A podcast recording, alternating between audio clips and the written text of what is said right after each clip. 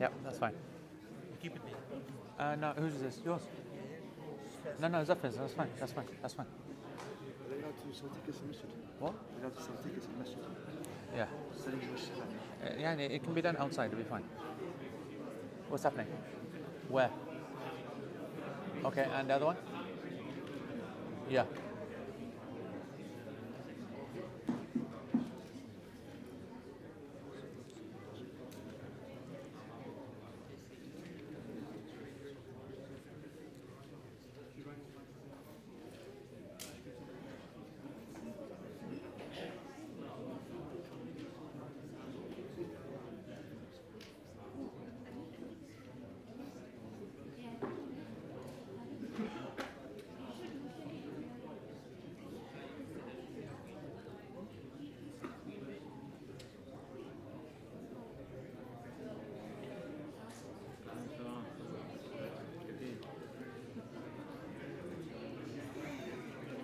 Yeah, all good?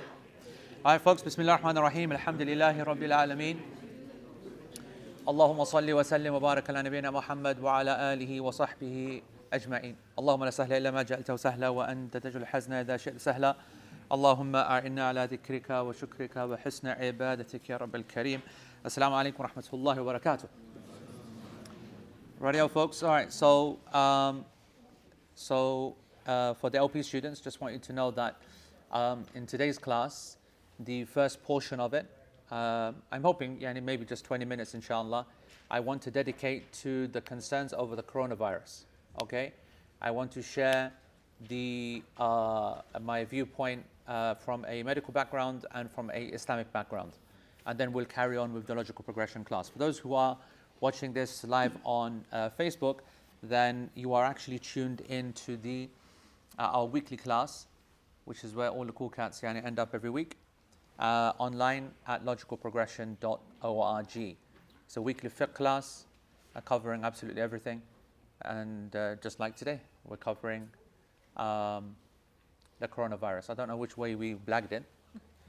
Yeah, and maybe, have we done coughing in the prayer? What, what was the last couple of weeks? Sutra, this, that, whatever. Actually, we did, right? Two, three, two weeks ago, right? We spoke about, yani, uh, are you allowed uh, to, are, we are we allowed to um, move, right? And we spoke about the movements of the permissible movements in the prayer and uh, how unacceptable it is that a person has a mobile phone in a pocket, for example, and it's ringing, or it's in front of them in their jacket and it's ringing. They have to step down, uh, uh, bend over and take it from their jacket or take it from their pocket and turn it off. And that there are a number of times from the Sunnah and especially the companions that people move. And so, of course, if someone's having a coughing fit, for example, or wants to, uh, last week we spoke about, uh, in fact, we covered this last week, man. Uh, uh,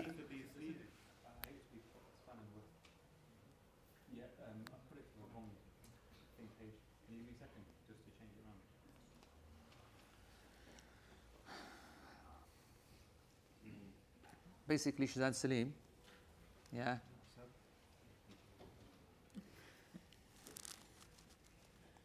You know, people say, you know, I impress myself sometimes, you know that? Sometimes. Sometimes, yeah. Only sometimes. Only sometimes. And recently I realized, you know, I'm a lot calmer than I used to be. like, you know,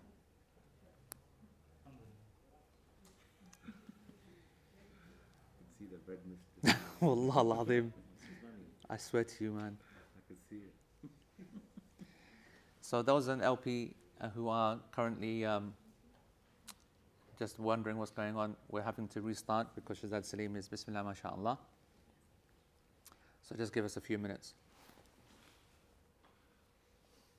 Anyway, if it's only LP students, yeah, online at the moment, right? Hello. Yeah. So um, for you guys, what we're going to be doing today is we're going to be covering um, the last uh, the last uh, few points before we come to a major major section in the prayer, and that's arkan, that's pillars. Yeah. So today we're hoping to basically cover the uh, remaining kind of things that a person is allowed to do in the prayer, and this is actually referring to speech. in terms of yani, making isti'adha or ta'awudh, and then also asking Allah subhanahu wa ta'ala for His bounty whilst praying. That's what we're going to be covering. But we just want to. Um,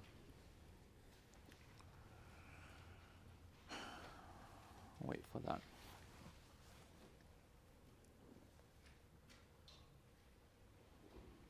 What was I even saying? What was I even saying? Oh, spitting in the prayer, yeah.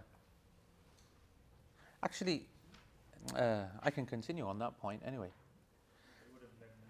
Yeah? It would have, it would have, yeah. It would have. So, um, in actual fact, obviously, if you need to get tissues, if you need to get a handkerchief, if you need to move for that, then that's by obvious extension something which is allowed in the prayer uh, to do. Min bab al However, however, ironically, as I'm going to mention in this uh, in this uh, section uh, or this session that's on Facebook, that this idea of uh, uh, coughing into a, a, tissue and you know taking a tissue out, that's not an Islamic idea. It's not an Islamic concept. All right? So I wonder, so, you know, I, I mean, just to be accurate. So in actual fact, we've got no basis to discuss coronavirus connected to the deaths. Which, which streaming? Which stop?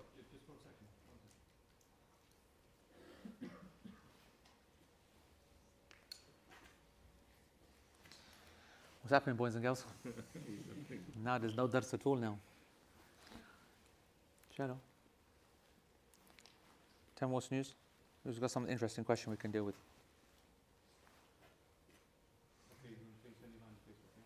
Huh? Yalla, come on.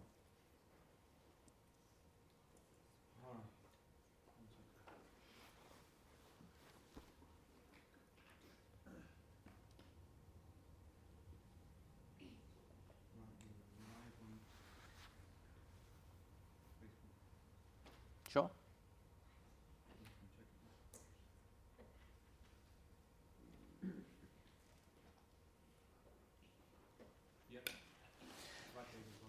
Bismillah, alhamdulillah, salatu wassalam ala rasulillah. All right, so for those who are joining us on uh, Facebook, you are now part of the logical progression class, which is what we hold every single week here at the uh, site, which is known as, uh, which is found at www.logicalprogression.org. Uh, and in this particular week's lesson, um, because of the number of uh, uh, people asking me via all, know, whenever I see them or emails or XYZ, I wanted to just know, get over and done with and deal with the issue of the coronavirus. The concerns from Muslims um, about the coronavirus, and I'm going to give my take on it. That take is obviously going to be subjective. Subjective actually from both angles.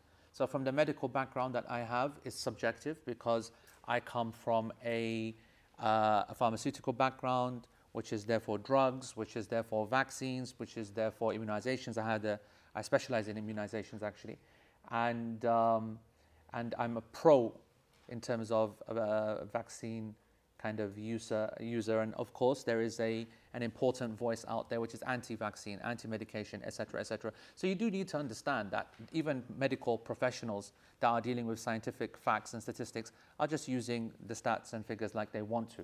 And in actual fact when we speak about the coronavirus numbers and figures I'll, I'll illustrate that just how easily it can be misread right? Or or how you could build two quite quite quite different narratives depending upon what kind of stats you use and then the Islamic background, the Islamic angle as well, I want to share, because the Islam does speak about illnesses, infections, uh, epidemics as well, or pandemics, and um, our approach to it from a, a, physical point of view and from a theological point of view as well. And I want to try and cover that as the first part of this class. Uh, and then, uh, then we're going to turn the Facebook off, and then we'll just carry on on the logical progression uh, portal. So, uh, Bismillah. Now, the uh, I, put I've put in uh, uh, speech marks coronavirus because of course anyone that's that that's a medical profession knows that there's no such thing as a, a coronavirus. The coronavirus is a family. It's a particular particular subtype of viruses, uh, and the coronavirus eh, uh, family are effectively the ones that you know. Uh, the common cold is a type of coronavirus, a type of virus which is very similar to a coronavirus. The influenza virus, very similar to it. SARS is a coronavirus. MERS, the Middle Eastern uh, version of the SARS, which is like a mutated form, that is a coronavirus. And then the current one, which is called the Wuhan or blah blah Chinese one, it's actually co- they've given it an official name of COVID-19. It's another form of the coronavirus. All of these viruses are, uh, uh, ironically, actually very basic in nature, well understood, even though they are, uh, uh, uh, you know, mutations can occur, and even though the situation gets worse when it's animal uh, initiated, which is this one seems to be, and they're upper, upper respiratory tract infections most of the time. You know, there's different, different viruses, killer viruses, you know, the ones that, you know, make people very, very worried and scared, like Ebola or whatever, they will have very specific actions. Whereas these kind of, this very common family, ordinary family of viruses, they, they basically deal on the lungs. That's what we mean by the upper respiratory tract. So it, deal, it affects your breathing. And um, obviously, people are very uh, worried and scared. And the reason that people are very worried and scared is mostly because uh, of lack of information or not uh, understanding the information or fear of the unknown. Okay? These are the actual kind of real reasons why there's panic going around amongst people. Because when you break it down in terms of what it actually does, how many people it infects, the way that it infects, and so on, we're not dealing with anything new. Coronaviruses have been around for a long time, and this one is not particularly nasty or a mega killer. SARS was far more dangerous in terms of mortality rate. Uh, uh, the, uh, uh the Middle Eastern version, of MERS, was far, far more Yani, and that was in, for example, in the Muslim countries in Saudi Arabia, and uh, that reached a mortality rate of 40%, right? SARS maybe 20, yani crazy numbers uh, uh, realistically. The correct number for, uh, and I, I, obviously I'm playing along with the, the crowd and the, the narrative, I've gone to the very negative, yani to the mortality rate. The mortality rate of this current coronavirus is between 1 to 3%, okay? And uh, this is a number which is also very difficult to digest for a number of reasons. One, because of reporting rates. Two, because of death rates. Is it because are people dying because of this virus or associated conditions? And when they die, do you associate it and put it under the column of the virus or not? And then a breakdown of actual quality of, of uh, diagnosis and reporting and so on and so forth, especially as it's the winter. And in the winter, around, um, if you look at a, a calendar year, in a calendar year, we have approximately 300, 400, up to 700, maybe 650,000 people who die every year from influenza. Okay? Every year. Now, they're far more accurate in, uh, uh, in uh, ascertaining that this was the reason because the vast majority of anyone who dies from a virus is because of they, they're already immunocompromised. They're already very old or very young or they're um, they have a very particular strain on their body.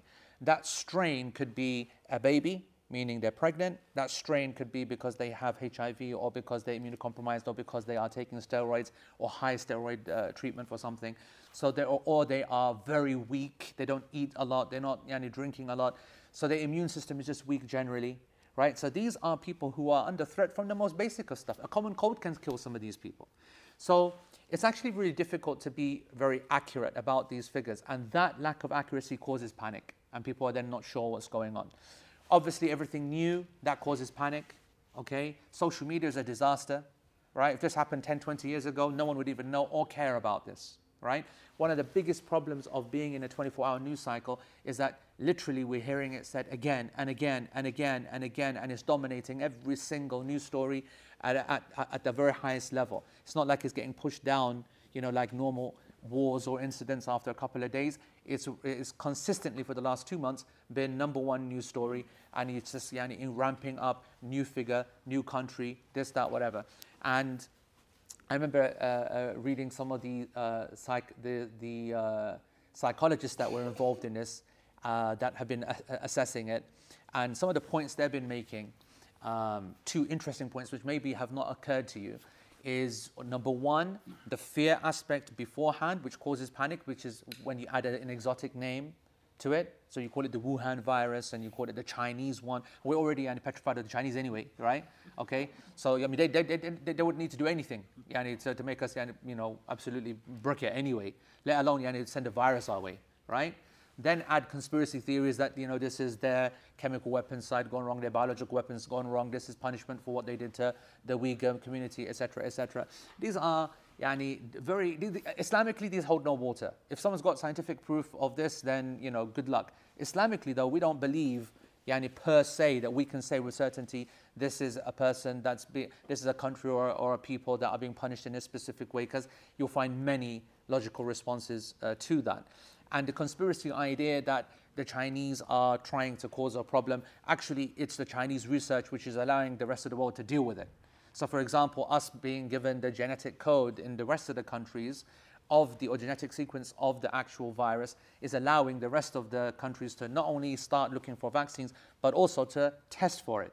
And once you have the genetic sequence, you can then produce, uh, different countries can use their health system and their research facilities to create different tests that can give a result in a couple of hours to a couple of days according to their budget, etc. So in, this is not about conspiracy.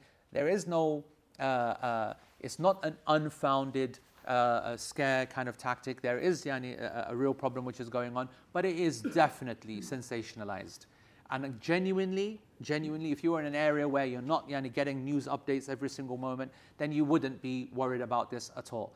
And if you think that every year 650,000 people are dying of influenza, okay, 650,000, and then you count back about how many years we know that influenza has been an active, actual virus killing people, I think at least 50 years, right? I'm sure the 60s or something like that. We're talking billions of people. We're talking yani, huge numbers. No, not billions, millions, tens of millions, tens of millions of people. Now, that's something that would freak you out, but it doesn't because we're used to it. And so, because this is new and because this is being repeated, then it's getting out of control. The number itself, as I said, in terms of deaths, if you were to be very scientific, then the influenza uh, virus is a one in a thousand, or uh, yani 0. Point, less than 0.1%. That's the e- easiest way to put it less than 0.1% of the people it, it kills, right? And again, that 0.1%, when you look into it, are mostly the people who are immunocompromised. Uh, the UCL, University College London, they reckon that the current median or mean uh, uh, mortality rate from all of the, with all the problems of determining that is 0.8%. I was looking at some figures to give you a, a, an even more accurate idea. From a child point of view, from 0 to 9, 0% in terms of mortality. 10 to 19 ages, I'm talking about, 0.2%. And it's 0.2% up until 50. Okay, so from 20 to 29, 0.2. From 30 to 39, 0.2. Then it starts to go to 1%, then 3%. It is at 80 plus that you get the, the vast majority. 14.8% mortality. so that's when you have very poor quality lungs and breathing uh, strength and immune, immune system that is uh, affecting people. So from a medical background, this is a quite a common virus which is being spread and actually not very infective. Okay, so uh, it's not like um, uh, what I mean by it's not like a gas airborne that you know can spread for miles and whatever. You know that's that's the extreme of super infective, right? And at the same time, it's not um, uh, it's not also uh, completely inert. It is via airborne uh, droplets which will will will uh, enter your system, mostly your nasal membrane or through your mouth. This is where it will basically enter um, after someone coughs or sneezes, right? And so that's why everything that you're hearing from the medical professionals, and everyone's looking for some great kind of, you know, scientific answer, and people are disappointed because there's nothing to tell you. You just got to, you know, if you yourself are coughing, then be a normal insan, not some dumb, yani, you know, bendu yani, okay? And I think, honestly, genuinely, the greatest benefit of this Mars or this uh, COVID 19 is that now we've got justification to slap yani, those dumb uh, yani, Bandus yani, who are, you know, you know, in the masjid. Every time you're there, someone's just coughing, coughing, coughing, coughing. Now, finally, alhamdulillah. Okay, I know this is meant to be an Islamic yani class, so you're not allowed to slap that person, but at least you can have a real go at them, okay? And they'll know and they'll feel really kind of embarrassed now. You know, it's, a, it's an actual reason that you've got to stop yani, acting such a stupid, irresponsible way. And that's, that's generally across the board, let alone yani, with this condition. Now, um, so that's how it's spread by someone either coughing and sneezing on you and you, you swallowing or you in, uh, inhaling that, or you touching those particles, like for a person. And this is why I, want to, uh, uh, I, I wanted the Islamic part in this as well. There's a, a lot of discussion about cough into a hand or cough into a, a, a tissue. You know, the NHS sign is, uh, what is it? Cough it, see, what is it?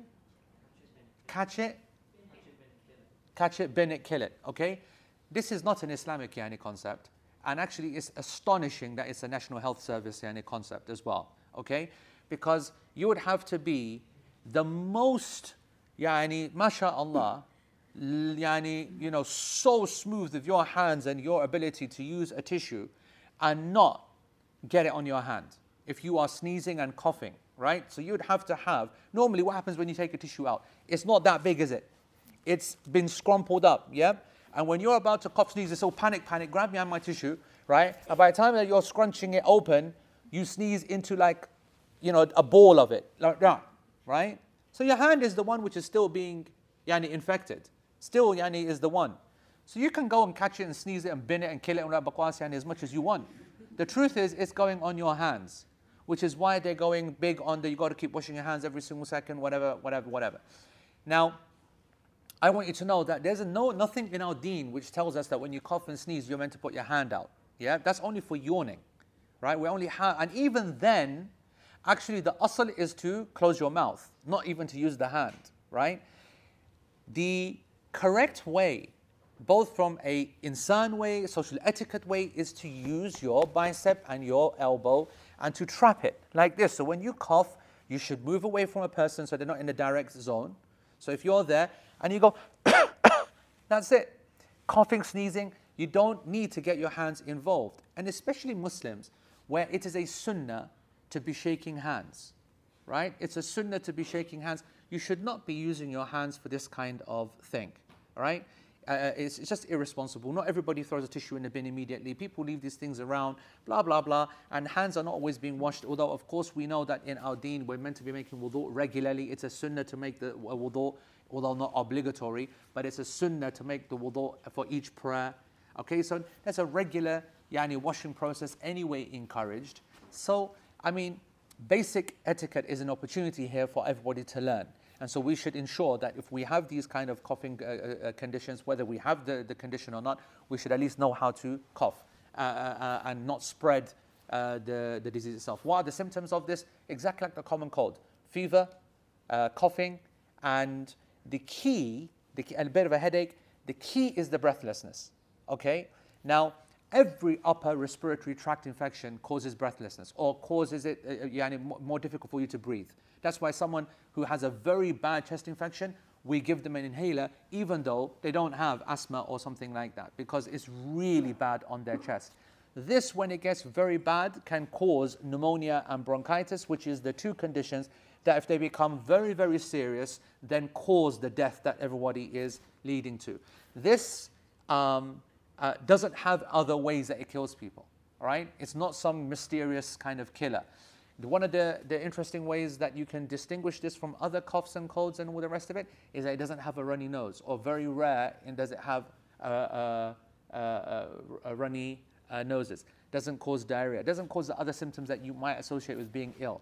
So this is like a really bad cold stroke flu. And anybody who's had flu will more than likely feel far worse in having a bad case of flu than they would if they have the coronavirus. So that, those are the facts with respect to the condition um, itself. And uh, if a person gets it, you've all heard, you all heard what they're telling you. Isolate yourself. Just try not to spread it to anybody else. And that, that is an in, important point because it um, might not seem very kind of, uh, how can I say, um, clear that you've got it, but the incubation is there and you can infect people yeah, during that period of time as well. And there is no secret medication, there's no vaccine available for it, there's no antiviral medication that works against it. All you'll be needing to do is to take antipyretic medication. Antipyretics are those which reduce your temperature, so paracetamol, ibuprofen. These are the things that will be reducing your fever, and you'll be taking lots of water to keep yourself rehydrated, and lots of sleep to keep your body strong in terms of its immune system. That's what everybody will do. So I want people to realize that before I even get into the Islamic deen, tawakkul, theology part, this is a basic infection.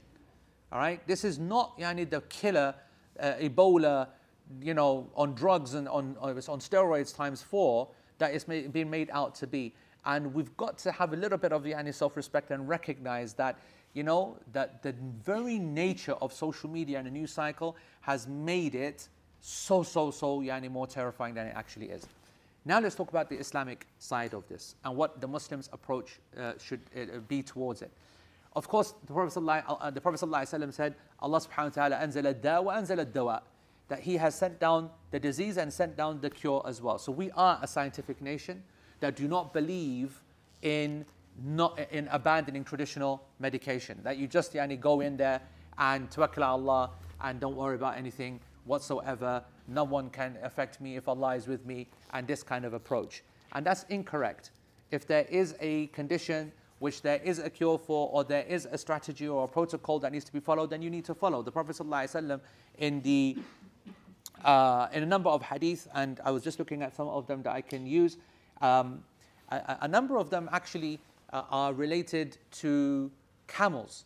There was very little, yani, from what we, not very little, but yani, relatively, in terms of infection amongst hum, uh, humans in the Sunnah. All right, when you look at uh, medical conditions. But amongst the animals, and amongst uh, trees, yes, a number of mentions of that. Um, and that's why cross fertilization is something which needs to be controlled, and as also why animal breeding is also something which needs to be controlled. So, for example, the Prophet ﷺ said that a sick animal should not be yani, uh, mixing with the healthy ones, right? This is hadith sahih. However, this is not yani, taken to the. So, this is on one side. The other hadith that we know is of plague if you hear about the plague in a land, فَلَا تَقْدَمُوا عَلَيْهِ Then don't yani, go towards that place. And if you are in a place where it is, then don't yani, don't uh, uh, don't flee from it.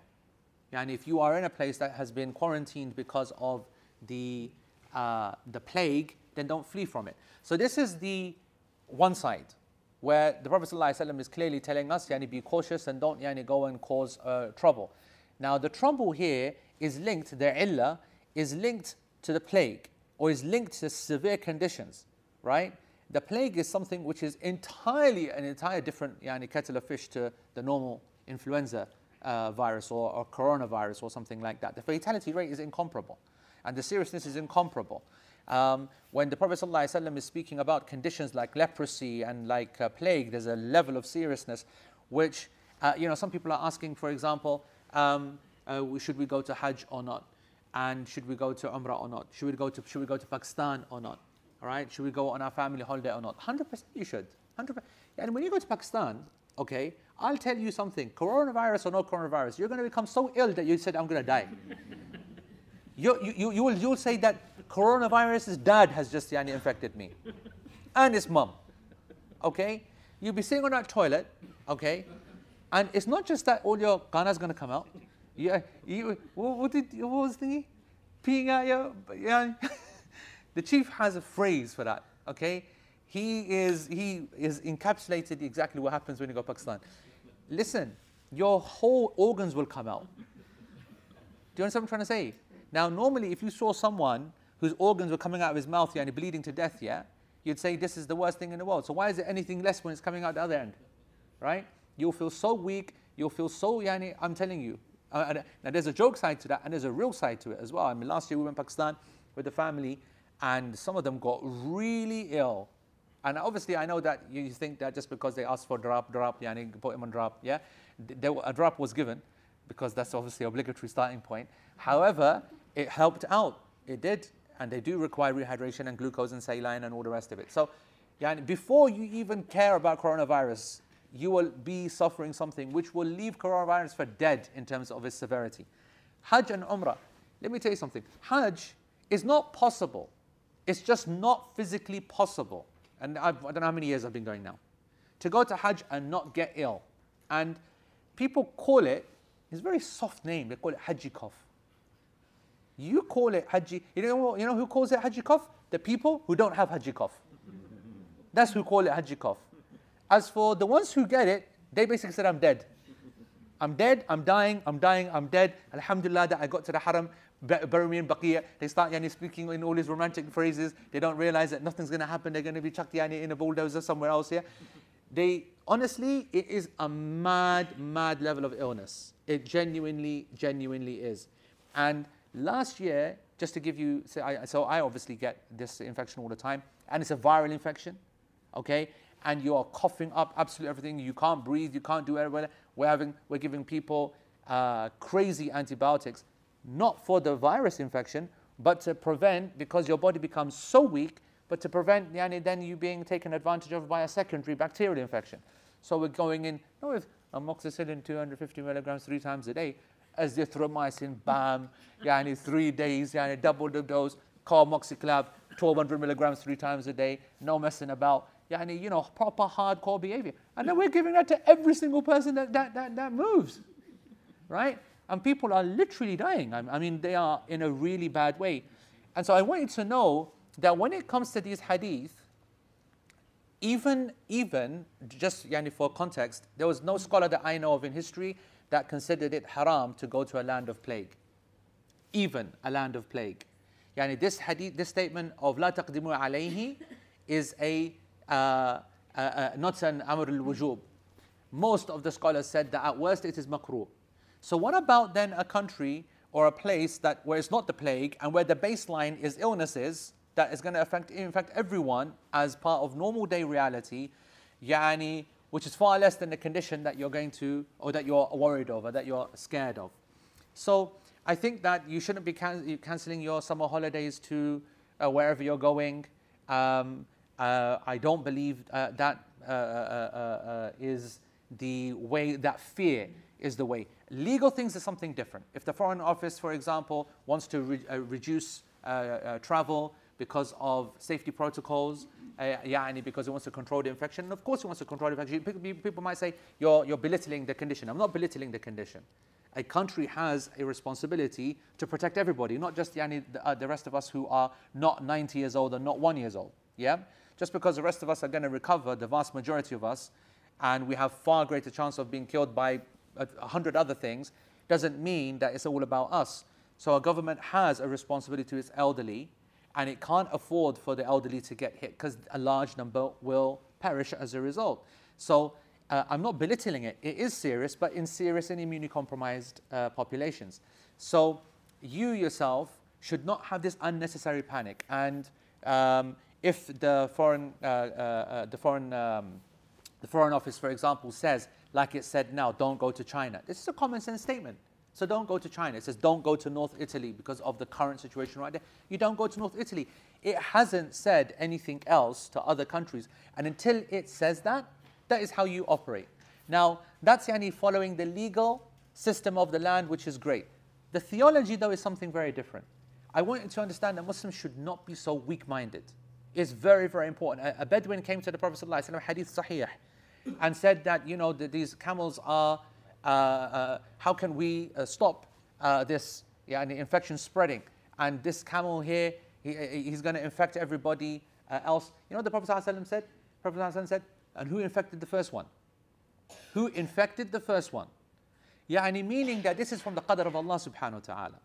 This idea that it only yani, is uh, that it's something we're all out of threat of. Allah subhanahu wa ta'ala created and started the virus, and then it will then vanish into nothingness. Either it will go and close, or it will just continue and it will take its base number of people every year, like the common cold does, like HIV does, like every other virus that you just don't care about because it's not in the news. And our, our iman in that is very, very important. That's why the Prophet ﷺ very quickly came out and said, anyone who dies from ta'un, from the plague is shaheed anyone who dies yani, from an infection which has come and infected them in a this virulent kind of manner, that in an unexpected manner, in this kind of way, then they are shaheed. To calm the people down and to allow their iman yani, to, to come through. The other hadith, the Prophet ﷺ said that the believers do not infect one another. Now, this does not mean that you don't take precautions. It means that we cannot go into society keeping thinking that everybody is an infective risk. This is not yani, how Muslims act. This is not how our iman yani, should be. So, at the same time, the, the medicines that are available, when the vaccine comes, then it's, uh, you know, it should be taken by the people who need to take it. Like, I, I'll give you an example right now. How many people are taking the, the flu vaccine? Even the elderly who are in this country at genuine risk of death if they get flu, they are offered it for free.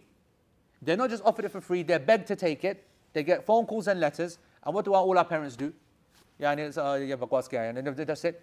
Put it in the bin and that's it. How many of them actually go and get the, the, the, the vaccination against the flu? So Yani what I'm saying is that if the human mind is going to relax and understand the threat of just normal conditions can cause illness, then we shouldn't yani, overreact to the uh, to the, the, the, the, coronavirus as well.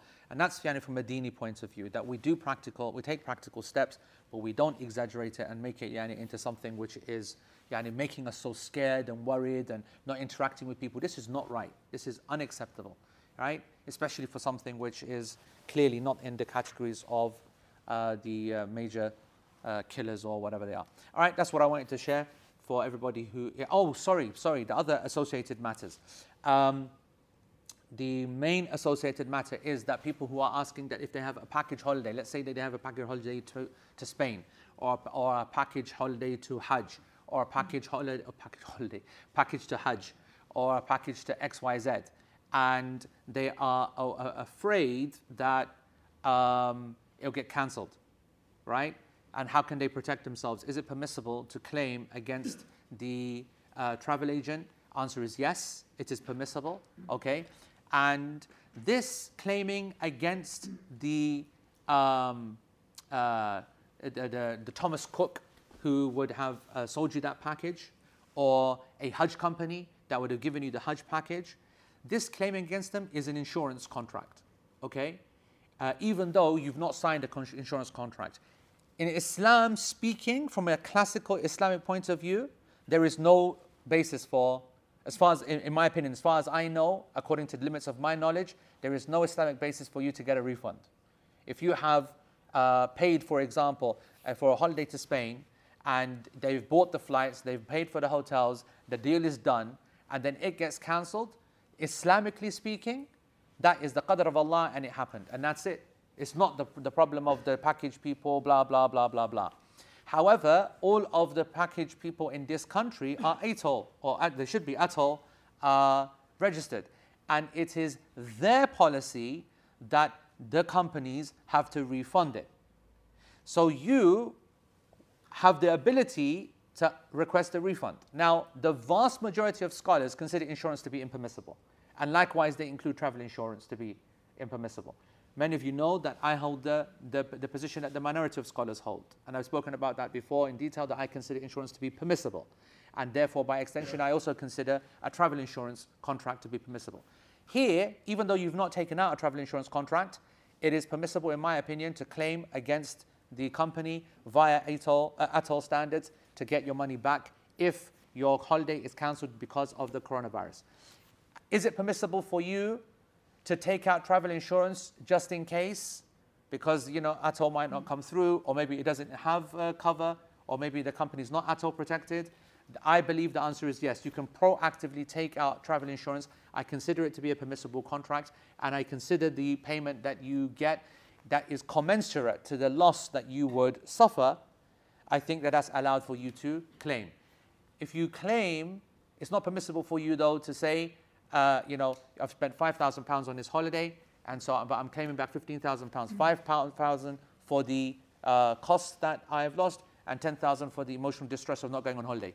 Yeah? This is bakwas. Yeah? And that's, of course, what the insurance industry, that's the corruption that happens in that, right? And people just add on and add on and add on. Islamically, that's not allowed, and I don't allow it either. So I believe that you are allowed to take measures, take an insurance policy to protect your holidays or whatever, um, or to claim off at All right? Those, I think, cover most of the uh, issues. And if a vaccine is created, then I believe that, that it, is it is allowed to take it. I don't think it's obligatory, and I don't even think it is recommended. but it is allowed for a person who wishes it because I do not believe medical treatment is an obligation in Islam. There has to be a, a, a weighing up of pros and benefits, uh, pros, and, pros and cons rather. So I think that pretty much. Anyone have any side uh, angles to come at that want clarification? Anybody?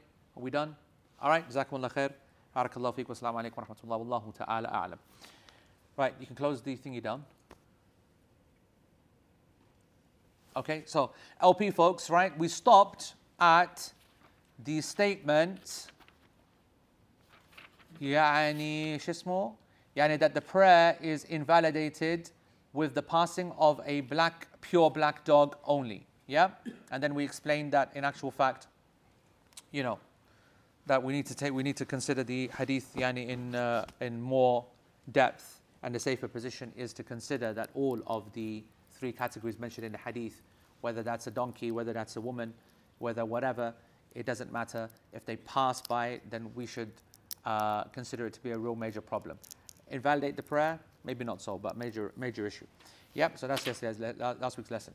Text uh, shaz so we are now uh, yeah وله التع وله التعوذ عند آية وعيد والسؤال عند آية رحمة ولو في فرض so it is allowed for him to seek refuge during the verses of punishment and ask during verses of mercy, even in the obligatory pay- prayers, even in the obligatory prayers.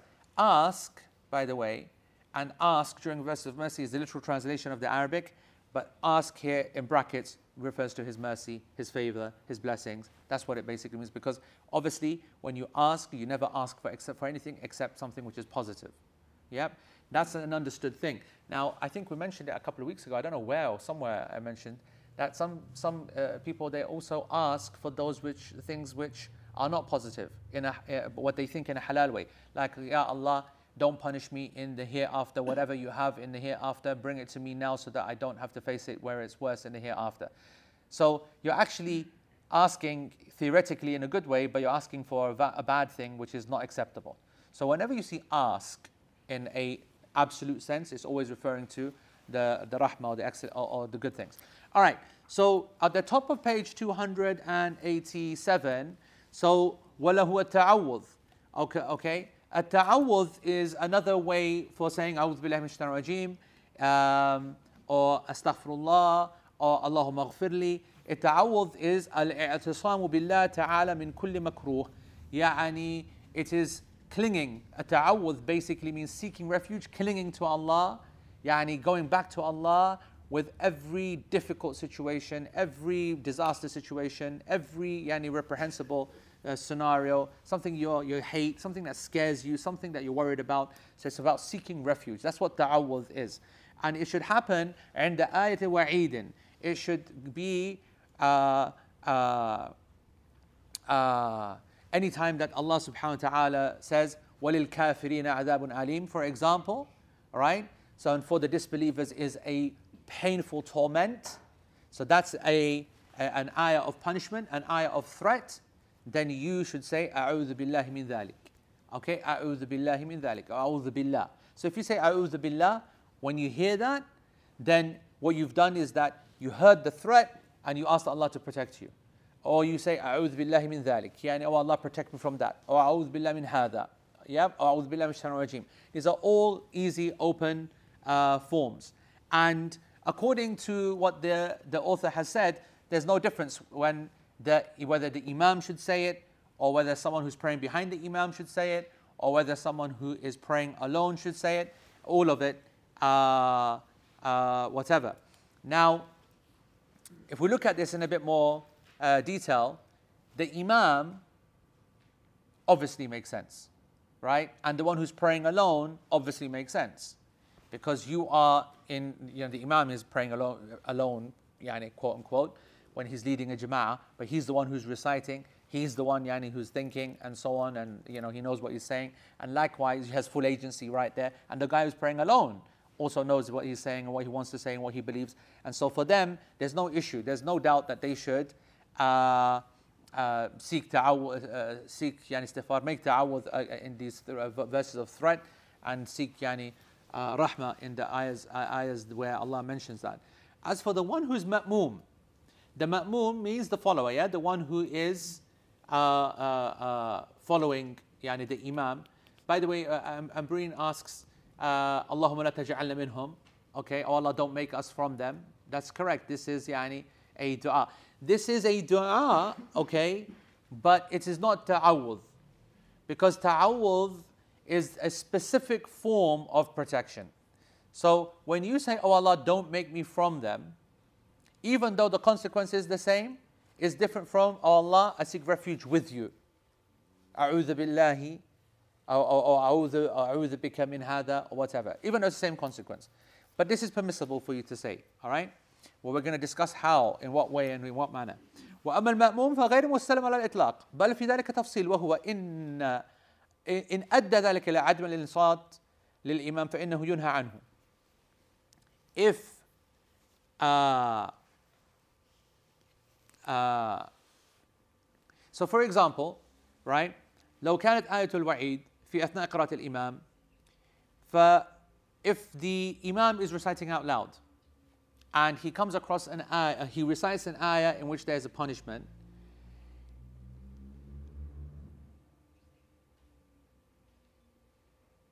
then if you are praying behind the Imam and you react and say, Allahumma la taj'alna minhum, or a'udhu billahi minash shaitanir rajim, okay, whilst the Imam is reciting, you have gone, uh, and this is not an obligation, of course, right? This is what we said, walahu, and for him it is allowed to, which means that, uh, you know, there's five levels of action, right? Haram, makruh, allowed, recommended, fard. This is at best allowed, not sunnah, okay? All right? This is allowed. The reason that it's so low down on the list of allowed is because it's often going to come at a time where it's going to cause a problem. And this is the primary problem. If the Imam is reciting and you say, A'udhu billahi rajim, whilst he's reciting, how are you listening to him? Okay? And Allah subhanahu wa ta'ala said, وَأَنصِتُوا لَهُ All right? Yani listen very, very carefully, very quietly. You're not meant to be yani making your own kind of du'as and thinking and whatever. You're meant to be listening to the words of Allah subhanahu wa ta'ala. So uh, Sheikh Uthaymeen says, and the Prophet sallallahu alayhi wasallam actually prohibited al-ma'muman yaqra wal-imam yaqra illa bi-umm al-Qur'an. So uh, Sheikh Uthaymeen says that the Prophet sallallahu alayhi wasallam actually prohibited someone to recite or to speak or say anything whilst the imam is reciting because that's going to make that person um, يعني uh, preoccupied ولهذا لو دخلت في صلاة جهرية والإمام يقرأ فلا تستف ولا okay so so this is the reason this is the reason why if you are late to the prayer this is a good point and you, are, you enter into the prayer and the Imam is reciting, you do not do al istiftah. A lot of people do that, right? They jump into the prayer, Allahu Akbar, and they're like, Subhanakallahumma wa bihamdika wa tabarak. And the Imam is reciting out loud. I'm, I'm, I'm, I'm not talking you doing it out loud, you're doing it quietly, okay? You're doing it to yourself like you should be. But he is not listening at all to what the Imam is saying because he's reciting his own yani formula and he's trying to get it done okay and then أعوذ بالله من الشيطان الرجيم and then you recite the fa- fa- fa- fa- فاتحة فصار ظاهر كلام المؤلف فيه تفصيل بالنسبة للمأموم so يعني uh, meaning that you shouldn't be going and doing all of this kind of behavior. Straight into the Fatiha, okay, because that is the only obligatory requirement that is needed from a prayer. If he's reciting and you're listening to him, that's good enough. But if you if he's already gone further down, then you need to jump straight in and get to the Surah Al-Fatiha. Yeah, and get the Surah Al-Fatiha out of the way so that you can focus. But that's because the Surah Al-Fatiha is an absolute rukn of the prayer. All this other stuff is not nowhere, nowhere near, nowhere close to being a rukn of the uh, prayer. Um, and what does it mean, an ayah of threat or an ayah of punishment? It basically means every single um, verse that is mentioning punishment. So if it mentions the fire or it mentions any form of punishment, yani in the fire, uh, um, or it mentions the reality of the criminals and mujrimeen yani in the fire, or anything like that. Anything which is negative to do with adhab or the displeasure of Allah subhanahu wa ta'ala, or a place of displeasure, or a place of punishment, or an act of, of sin. So, this is something that a person should not be doing whilst in the jama'ah. Simple as that. But while they, when they're then by themselves, then you do it. And when you're at the imam, then you are allowed to do it. Now, if the imam does it and you do it as well, that's something which is okay. All right? Because the imam's going to pause. If the imam pauses, you'll know, oh, imam's paused. And you'll hear him whisper, astaghfirullah, or a'udhu billah. And there's an opportunity for you to do it at that time. You're not, yani, you're not losing concentration, you're actually following exactly what he said. But that's not something you copy for the sake of copying. You've got to feel it. It's not yani, some taqleedi thing that you just do for the sake of doing. You're actually asking Allah to protect you. All right? Um, and then also for the musalli, yani, it is for him to ask for the mercy of Allah subhanahu wa ta'ala if he passes by a verse of mercy. For example, he, pers- he, he comes across a mention of Jannah. So he, he will say, Allahumma inni as'aluka al-Jannah. Oh Allah, I ask you for Jannah. So anything which is talking about the believers or Jannah, and then you ask, oh Allahumma inni, Allahumma inni as'aluka min fadlik. Oh Allah, I ask you from your fadl, from your grace and from your generosity.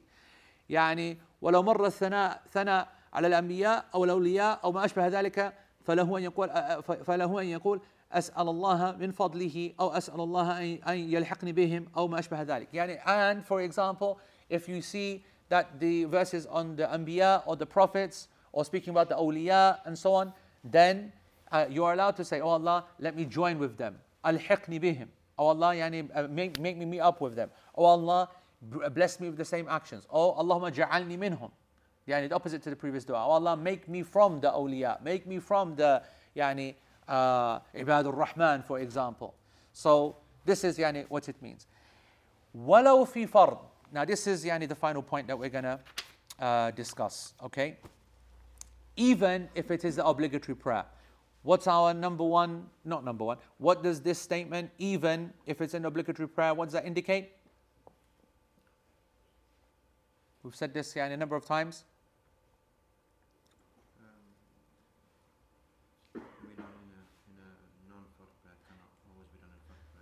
Not the actual detail yet, just the word walau, even. What does even, the mention the, of even, indicate, yep, that there's a difference of opinion. Okay? Remember this, yeah? Whenever walau is, uh, is mentioned, even, then that indicates that within the school itself, within the scholars itself, within the madhab itself, some yani, do not think that is allowed in the obligatory prayer. So when you see even in the obligatory prayer, that's basically saying to you that actually a number of scholars are saying it's only the sunnah prayer and not yani thing. Yes, as Hamza said, there's some debate about that. So Um, what does Sheikh say? الصحيح ما قاله المؤلف أن له ذلك لأن هذا لا يعد أن يكون أن يكون دعاء. Okay. Um, he goes that in my opinion the author is correct. This is something which is allowed in the prayer. This is dua, and dua is from the actual nature of the salah itself. And that's something which you should do yani, when you come across yani, scenarios in the prayer itself. yani, uh, in the prayer itself with, with respect to the Quran, whether the negatives and the positives. The evidence is the hadith of Hudayf ibn Yaman radiallahu anhu that he was praying with the Prophet one night and the Prophet recited Surah Al-Baqarah and then Surah Al-Nisa and then Surah Al-Imran and لا يمر بآية رحمة إلا سأل and he didn't go past any verse of mercy except that he asked uh, for it ولا بآية وعيد إلا تعوذ and not via any uh, verse that mentioned punishment or of any punishment or any negative yani whatever except that he sought, he sought refuge from it and this hadith is uh, uh, actually I will tell you the exact reference for this hadith uh, 67 this hadith is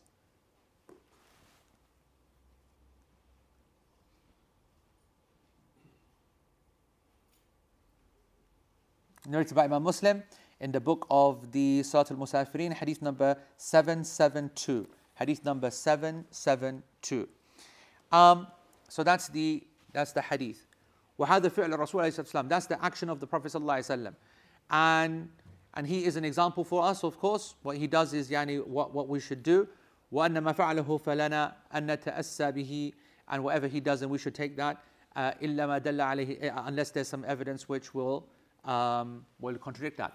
Now, someone will say, hold on, this is a night prayer, this is a nafil prayer, and we're discussing the fard. What's our answer?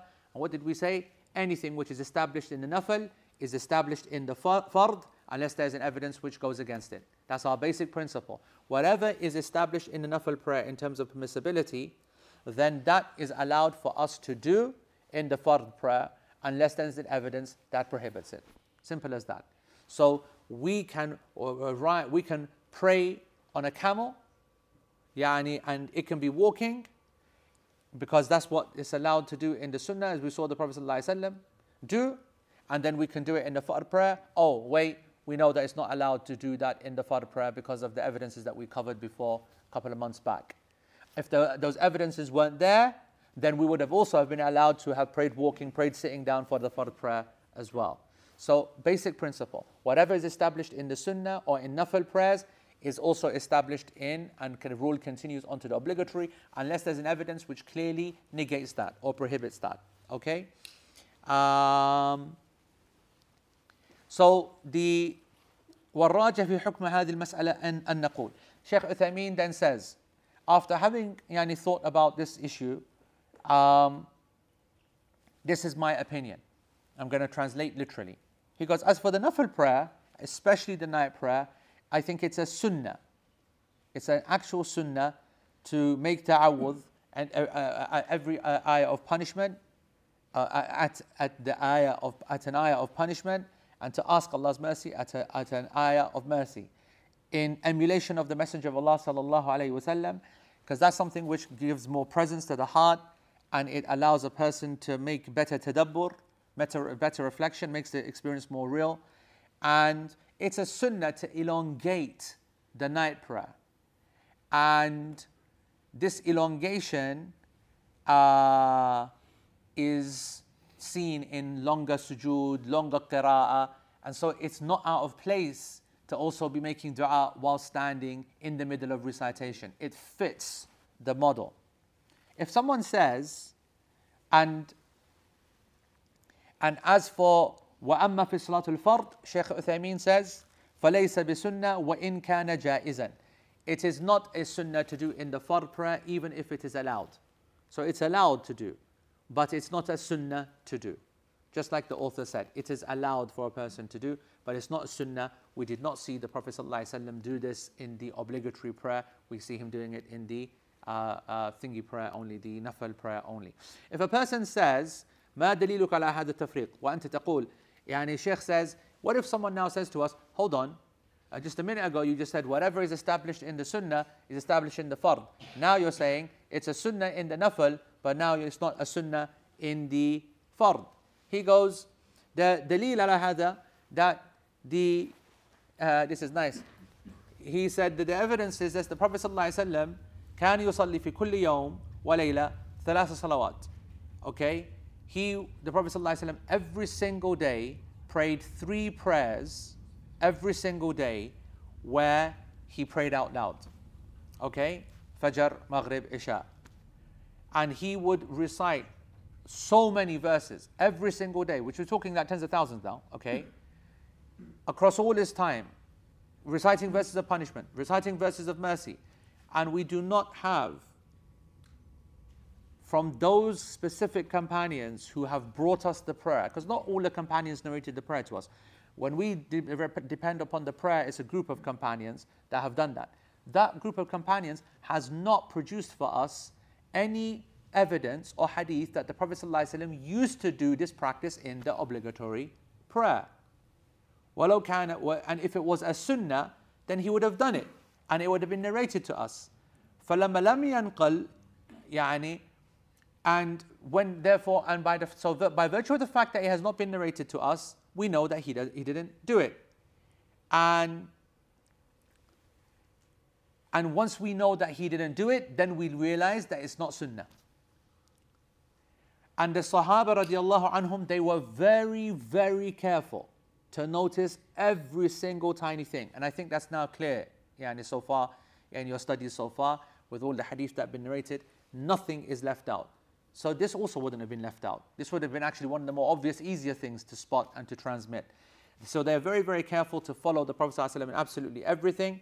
على تتبع حركات النبي صلى الله عليه وسلم uh, and so on. And yet, and even even to the even to the thingy, yani they used to know that he was reciting because of the movement of his beard. So they were able to notice the movement of his beard. And so if you're that yani, uh, able to n- notice and, and narrate and tell us, then you know when they say that he didn't say it in the obligatory prayers every single day, then we know this is not a sunnah of the Prophet ﷺ in the obligatory prayer. You get what I'm saying, folks? Okay. Um, as we said a couple of months ago, Abu Hurairah radiallahu an, he said um, that I noticed the, the length of silence between the takbir and the Fatiha. That, that made him then determine that there's something to be said. So even the silent parts they are narrating. So when they didn't see it, they didn't narrate it. So it didn't, ha- didn't happen. Um, and, and subhanAllah, he, he says another point. He goes, even if he didn't say out loud, check this out at least he would have said stayed silent. So if Abu Hurairah is saying to us that the Prophet ﷺ went silent between takbir and the Fatiha, and then further investigation in other hadith then, then discovers that he finds out what is said at that time, he would have said to us that we heard this ayah of Wa'id and then he uh, stopped or he was silent. They would have narrated it, but it didn't even happen. It didn't. Yani, there wasn't even there wasn't even silence, let alone anything else. All right. Sheikh says, what if someone says, okay, if that's the situation, then فلماذا لا تمنعوه في صلاة الفرض كما منعه بعض أهل العلم So why don't you then just prohibit it in the obligatory prayer? Like some scholars have, by the way. Some scholars, right? And I think most, of, uh, certainly the Hanafi scholars, okay, and then there are others as well. They prohibited the uh, uh, uh, uh making this yani, in the obligatory prayers, okay, because the Prophet ﷺ said, Sallu kama ra'aytumuni usalli. Because the Prophet ﷺ said, pray like, I, like you see me pray.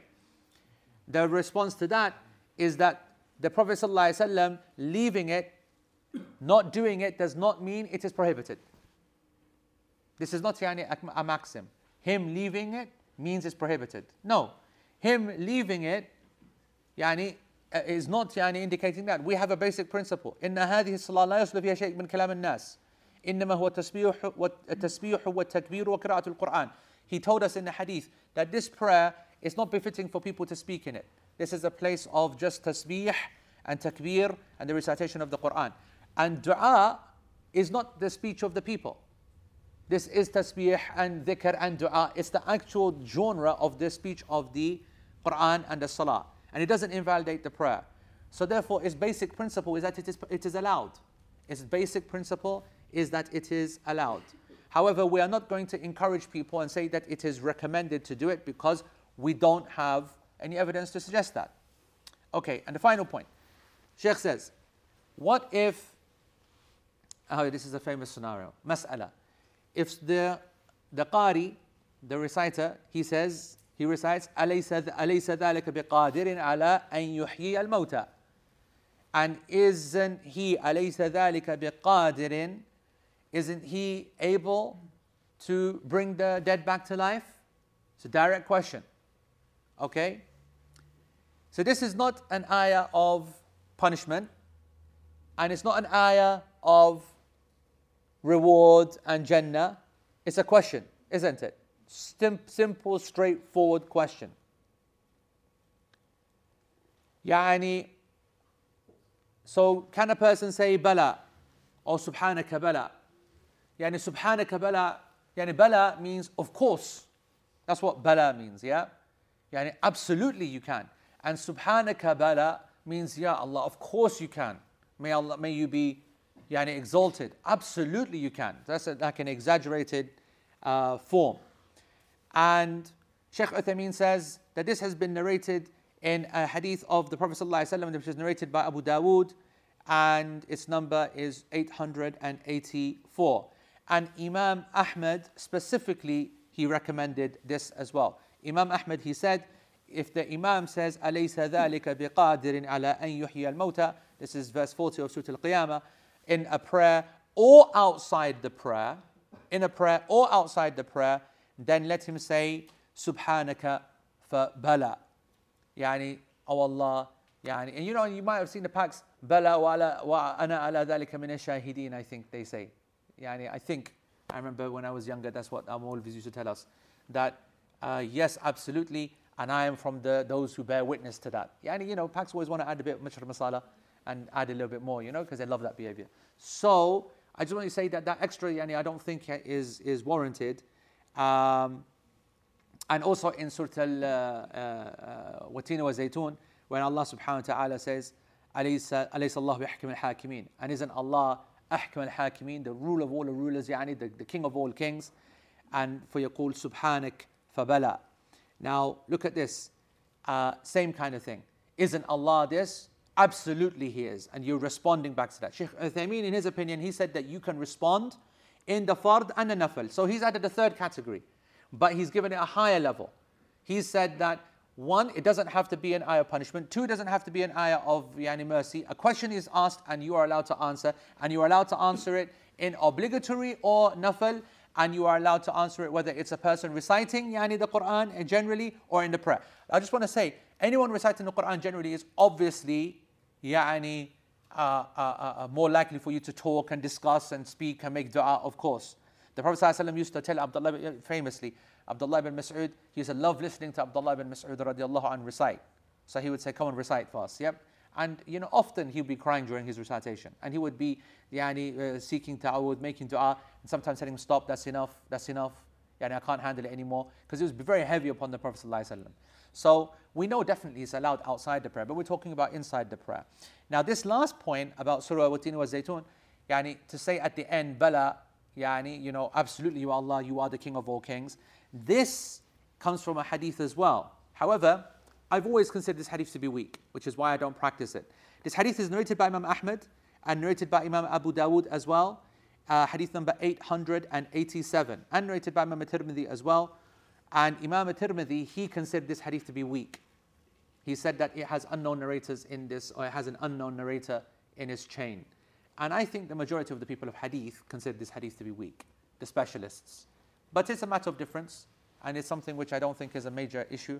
Uh, yani, if a person does it, then there's enough scholars behind that. But I personally do not do it because I think that all versions of these narrations are actually weak and Allah subhanahu wa ta'ala knows best. Um, before I take some questions, I just want to just uh, make an announcement that, you know, the, um, the uh, ISOC folks are here and they're asking everybody for a little bit of support. Um, they're doing a, when is this uh, charity dinner? 8th of March, yeah? So on the 8th of March, they're, being, they're going to be doing a, or they're going to be not doing it, they're going to organize it. It's going to happen in, uh, at the academy. Uh, academy like a students' union academy?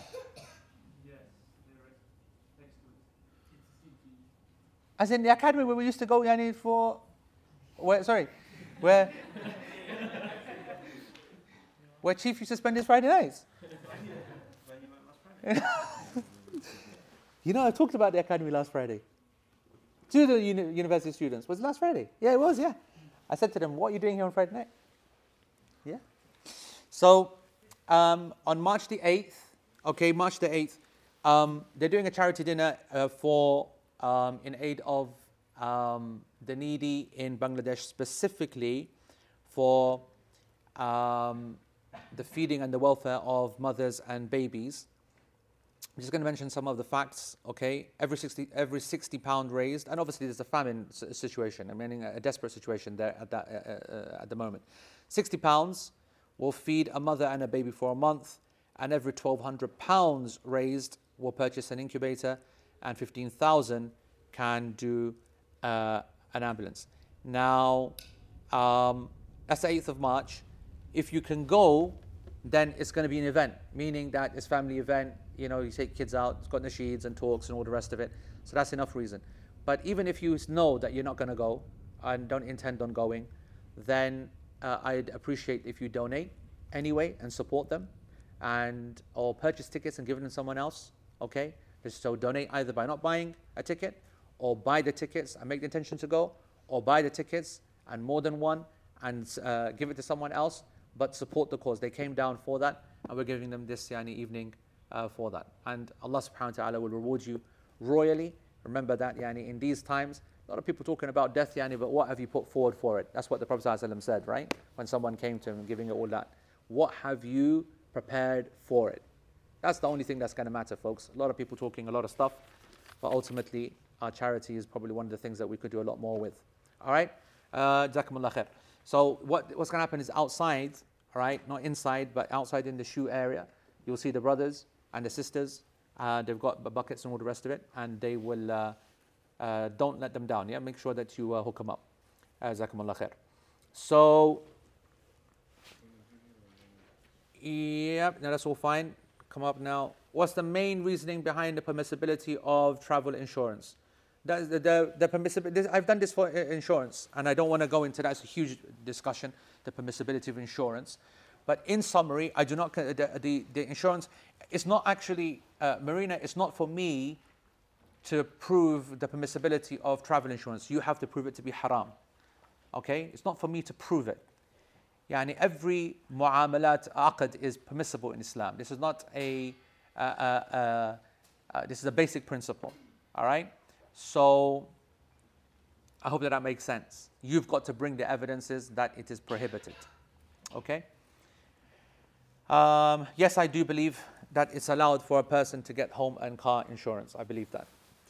Um, the ma'mun not doing ta'awudh due to disturbing the imam, do we not do any tasbih due to an ayah recited by the imam either, or any dhikr? Well, according to what Sheikh Uthaymeen is saying, that yani, in a prayer where it's going to lead to any kind of loss of concentration, then our answer would be no. And in principle, you wouldn't be doing that in obligatory prayer. You wouldn't be when you're reciting behind an imam.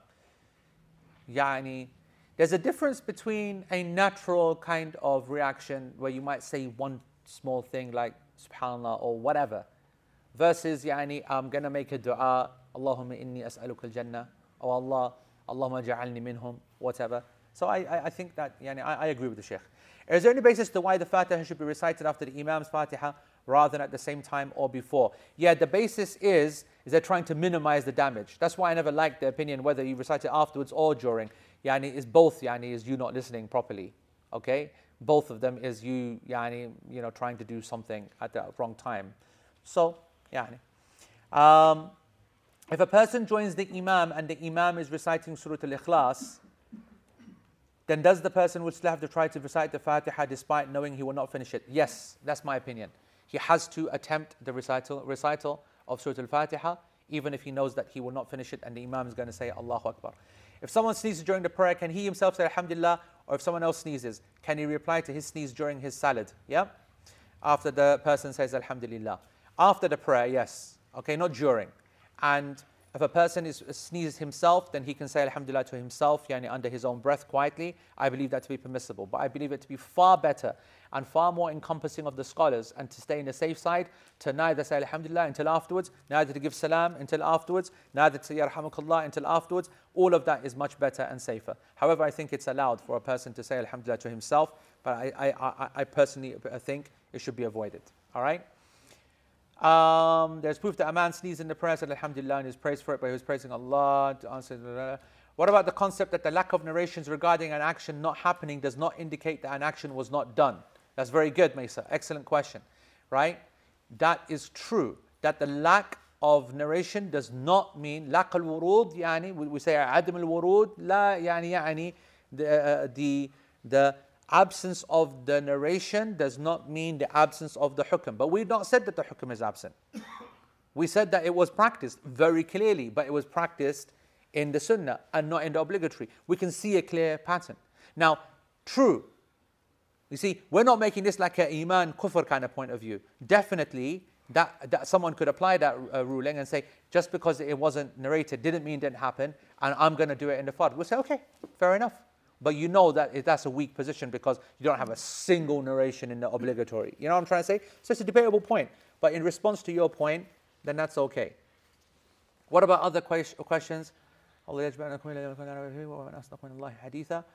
Um, and I think it's okay. And who is more truthful than Allah in speech?